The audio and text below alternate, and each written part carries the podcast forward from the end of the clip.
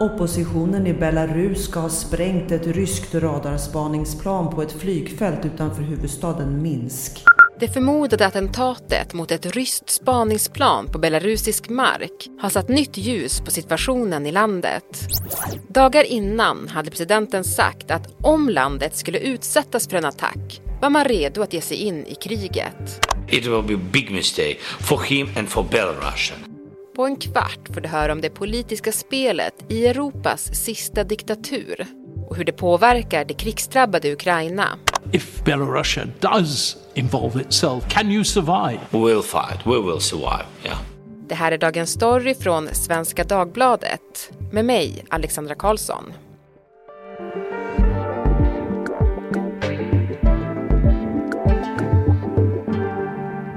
Teresa Kyschler, du är EU-korrespondent här på Svenska Dagbladet och med oss från Bryssel som vanligt. Halloj! Hallå, hallå!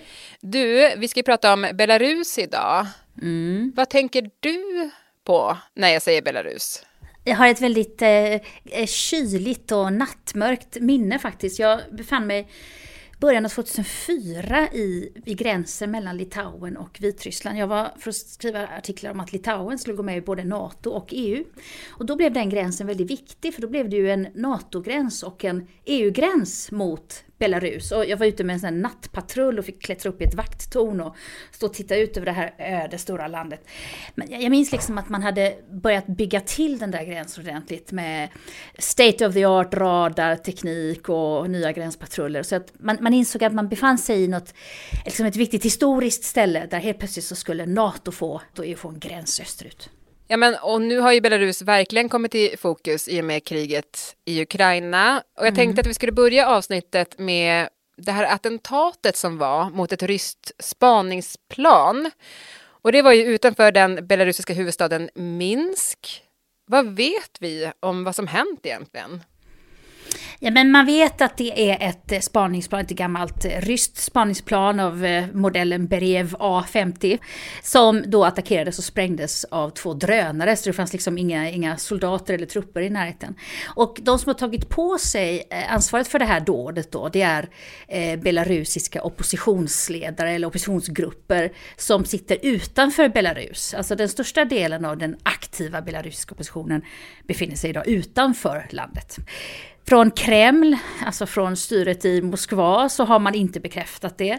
Inte heller från Minsk i eh, Belarus har, har det här bekräftats. Så att det finns de som säger att det kan vara antingen oppositionella som låtsas att det var de som sprängde planet för att liksom dra in Belarus i konflikten, att upphåsa den här konflikten mer. Kanske finns en besvikelse över att inte väst har engagerat sig mer och att det kan vara ett liksom sätt att visa att nu är den här konflikten större, nu har vi ett land till som är med.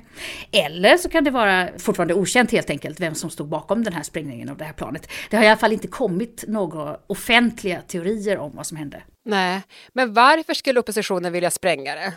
Ja, men det är just det här att det, det finns ett missnöje, inte bara i, i, av belarusiska oppositionella, men eh, från Ukraina till exempel, eller, och också från en del länder i det gamla Östeuropa, om att inte väst ger sig in mer i konflikten. Alltså ge sig in och försvarar Ukraina med större muskler, med sina NATO-muskler helt enkelt. Offentligt så vill inte NATO att den här konflikten eskalerar. Om det börjar sprängas på belarusisk mark, ja men då har man ju liksom lagt på ett gigantiskt territorium som skulle kunna vara indraget i ett krig. Det är ett land då som har en jättelång gräns mot NATO-länder, mot Litauen och mot Polen och mot Lettland också.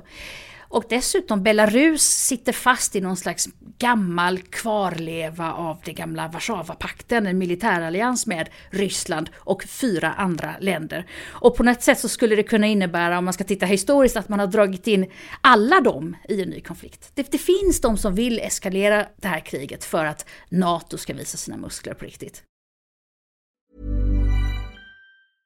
Cool fact a crocodile can't stick out its tongue. Also, you can get health insurance for a month or just under a year in some states. United Healthcare short term insurance plans, underwritten by Golden Rule Insurance Company, offer flexible, budget friendly coverage for you. Learn more at uh1.com. Men som du sa Teresa så är det ju då exiloppositionen i Belarus som tagit på sig det här dådet mot det ryska planet. Mm.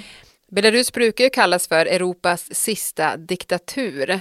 Alltså, hur ser oppositionen ut i Belarus? Ja men i omgångar de senaste tio åren så har vi ju sett stora demonstrationer i huvudstaden Minsk och i andra städer mot den sittande diktatorn Alexander Lukasjenko och hans styre. För demokrati, för ett närmare, närmande till väst. Och sen har också oppositionen i Belarus lyckats värva anhängare genom att använda sociala medier, genom att använda TikTok, eh, YouTube, eh, olika liksom krypterade eh, program, appar, sånt som framförallt unga människor då liksom har tillgång till och får information ifrån och som de äldre generationerna inte vet hur de ska använda. Så man har liksom lyckats skapa en ny och en ung demokratirörelse i, i Belarus. Mm.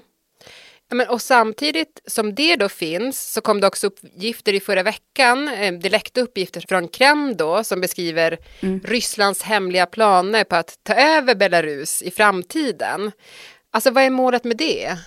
Vladimir Putins mål eh, med att säga detta just nu är eh, nästan avsikten med allt han säger just nu. Det är mycket, mycket hot och det är mycket eh, ett sätt att visa att jag, jag är större än vad ni tror. Jag har Belarus med mig, bakom mig. Jag har fler länder i det gamla Sovjetväldet som är liksom Rysslands vänner, ska ni veta. Men Lukasjenko han sa lite så diplomatiskt att jag skulle vilja att våra relationer förblev som de är nu, sa han när den där planen upptäcktes. Eh, ett brödrafolk, eller två brödranationer och, och liksom eh, vänskapliga och kärleksfulla relationer oss emellan. Det vill jag ha i fortsättningen också. Och att han då inte säger rakt ut “Sure Putin, kom hit och ta oss” Det är för att han vet att den där demokratioppositionen faktiskt finns och skulle kunna vakna till liv och starta nya liksom, demonstrationer och till slut kanske avsätta honom själv. Mm. Men hur bra skulle det vara för Putin att få Belarus? Ja, men för Putin så skulle det kunna vara viktigt just för att man får större territorium. Man får också 125-130 kilometer ungefär gräns mot NATO.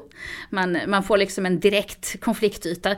Belarus har ju varit en ganska smart buffertzon lite mellan NATO och, eh, och Ryssland. Om det skulle bli en del av Ryssland, ja men då är ju Ryssland precis i, ja, i rumpan på, som man får säga så. Ryssland och Belarus brödranationer med varsin despot vid rodret. Det riggade presidentvalet 2020 och de protester som följde skakade president Alexander Lukasjenkos styre. Putin klev in till Lukasjenkos försvar och hjälpte honom att brutalt slå ner protesterna medan västvärlden försökte isolera honom. Ukraine is under attack by land, sea and air. När Ryssland invaderade Ukraina så gjordes det från belarusisk mark. I ett tidigt skede av kriget bjöd president Lukasjenko in Ukraina och Ryssland till fredsförhandlingar som snabbt körde fast. Russian troops in Belarus. These were only exercises, but they make Ukraine nervous. Belarus bidrar inte med stridande soldater till kriget, men fortsätter att upplåta mark för ryska trupper, vapen och militärövningar. President Lukasjenko har meddelat att Belarus vid en attack kommer att gå med på Rysslands sida i kriget. It will be historical mistake. Och i det spända läget blir ett förmodat sabotage mot ett värdefullt ryskt spaningsplan på belarusisk mark potentiellt sprängstoff.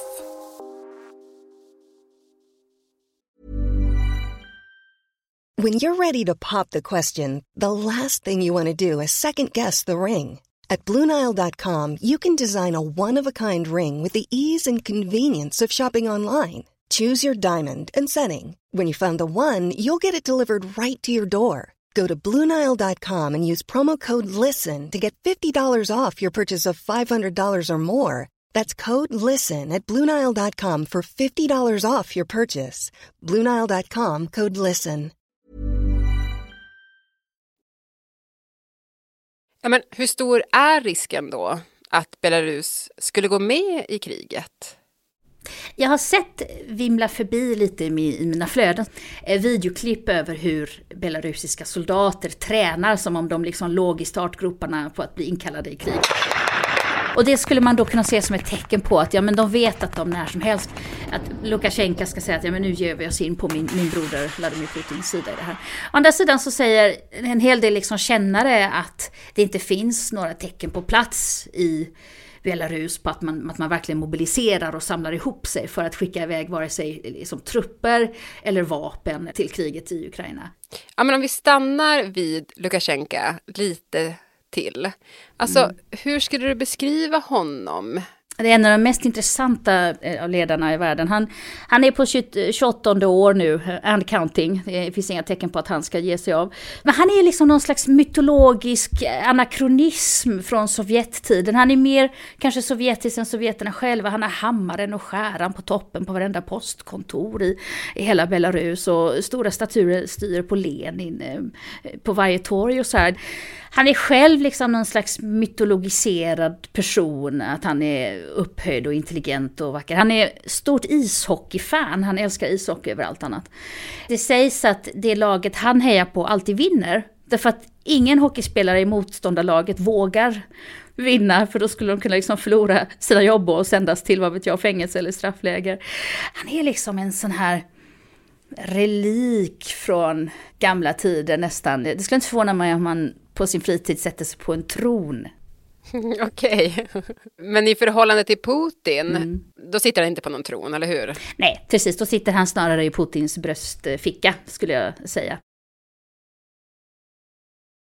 EU, som ju du håller ögonen mm. riktigt noga på, Teresa, de förlängde ju häromdagen sina sanktionspaket som de har mot Belarus. Mm. Alltså hur motiveras det? Ja, men det började faktiskt redan stegvis för ett tiotal år sedan att eh, det var för mycket nedslag, grymma nedslag på demokratimanifestationer och demonstrationer. Eh, godtyckliga gripanden av journalister, av oppositionella. Om man backar bandet lite så ska man veta att EU-länderna har under väldigt lång tid försökt att ändå hålla den unga fortfarande lite skakiga demokratirörelsen i Belarus under armarna. Man har sett till att Belarus har fått pengar ur såna här grannskapskassor eller vänskapskassor. Kanske har belarusiska studenter fått eh, Erasmus-stipendier för att kunna komma och studera i väst och sådär. Man har tänkt att vi ska stödja den här levande demokratirörelsen precis på samma sätt som man stöttade den i Ukraina och som gjorde att Ukraina blev väldigt västtillvänt eh, i majoritet till slut. Så att helt plötsligt då så, så börjar eh, Lukasjenko slår ner extra hårt på opposition och, och, då tog man fram sanktionspaket. Sanktionspaketen är alltid utformade så att de inte ska slå mot studenterna eller civilsamhället eller hemlösa eller sådana som har kanske fått EU-hjälp tidigare för att stävja, vad vet jag, hemlösheter. Utan man, man vill absolut inte att det ska drabba den allmänheten i Belarus, man vill ju fortfarande ha deras stöd. Så man ger sig på de stora företagen, man ger sig på oligarker. Och det har slagit hårt mot Belarus ekonomi. Mm. Och Lukasjenko själv får ju inte resa i EU, eller hur är det? Nej, han har också då en av de som har belagts med inreseförbud. Och så vad man också gör när man gör en sån där lista över folk som är persona non grata i EU, det är att man inte heller låter dem komma åt sina pengar om de skulle ha det på bankkonton i Europa. Belarus's President Alexander Lukashenko is currently visiting Beijing.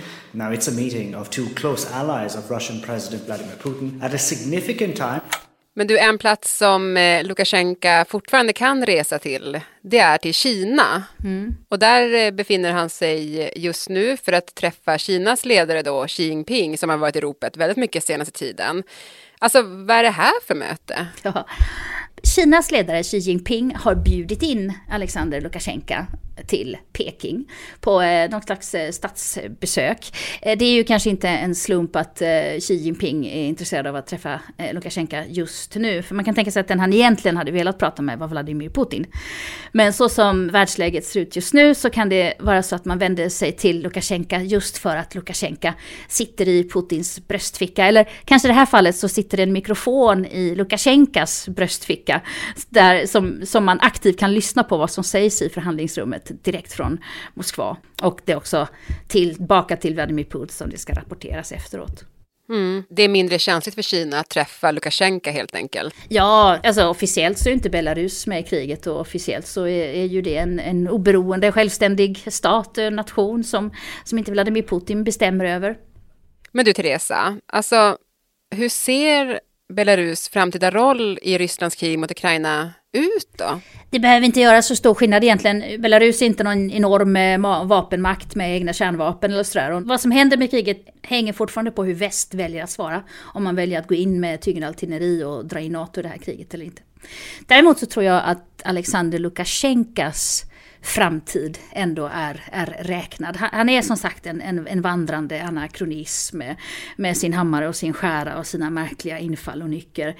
Och i dagens samhälle med jättesnabba sociala medier där demokratirörelser kan, kan sprida information på millisekunder och, och mobilisera ett motstånd mot en sån här diktator så, så, så, kan han liksom inte sitta kvar på sin tron och bara peka med hela handen hur länge som helst.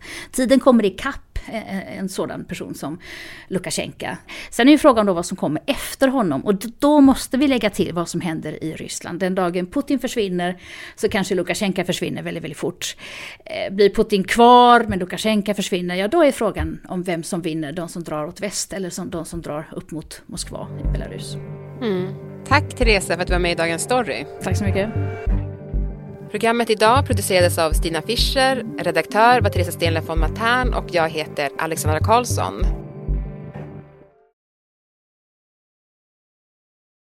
Vill du kontakta oss så mejla till dagensstory.svd.se.